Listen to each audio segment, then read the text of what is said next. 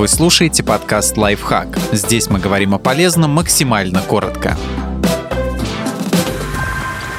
7 применений для вашего старого смартфона. Старый аппарат еще может послужить вам в спортзале, на кухне или в машине.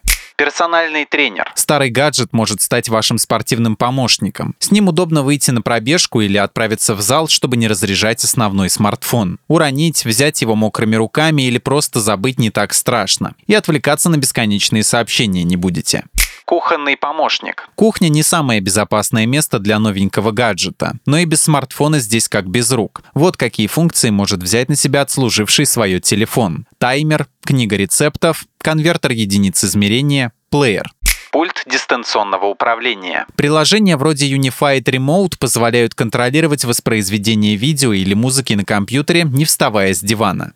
Навигатор. GPS и 4G быстро расходуют заряд батареи. Чтобы поберечь новый гаджет, используйте старый в роли навигатора. Главное выбрать надежный держатель и купить отдельное зарядное устройство для машины.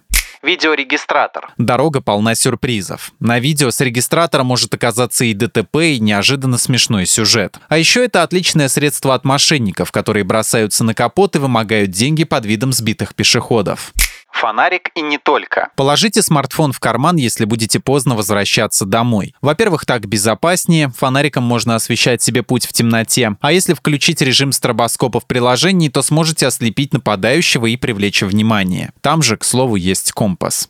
Видеодомофон. Суть простая. Закрепите смартфон на двери или на стене подъезда, подключите к домашнему Wi-Fi и розетке. Если у вас Android, установите приложение Видеодомофон. Когда кто-то подойдет к двери, вы получите оповещение на основной смартфон. Подписывайтесь на подкаст «Лайфхак» на всех удобных платформах. Ставьте ему лайки и звездочки, оставляйте комментарии. Услышимся!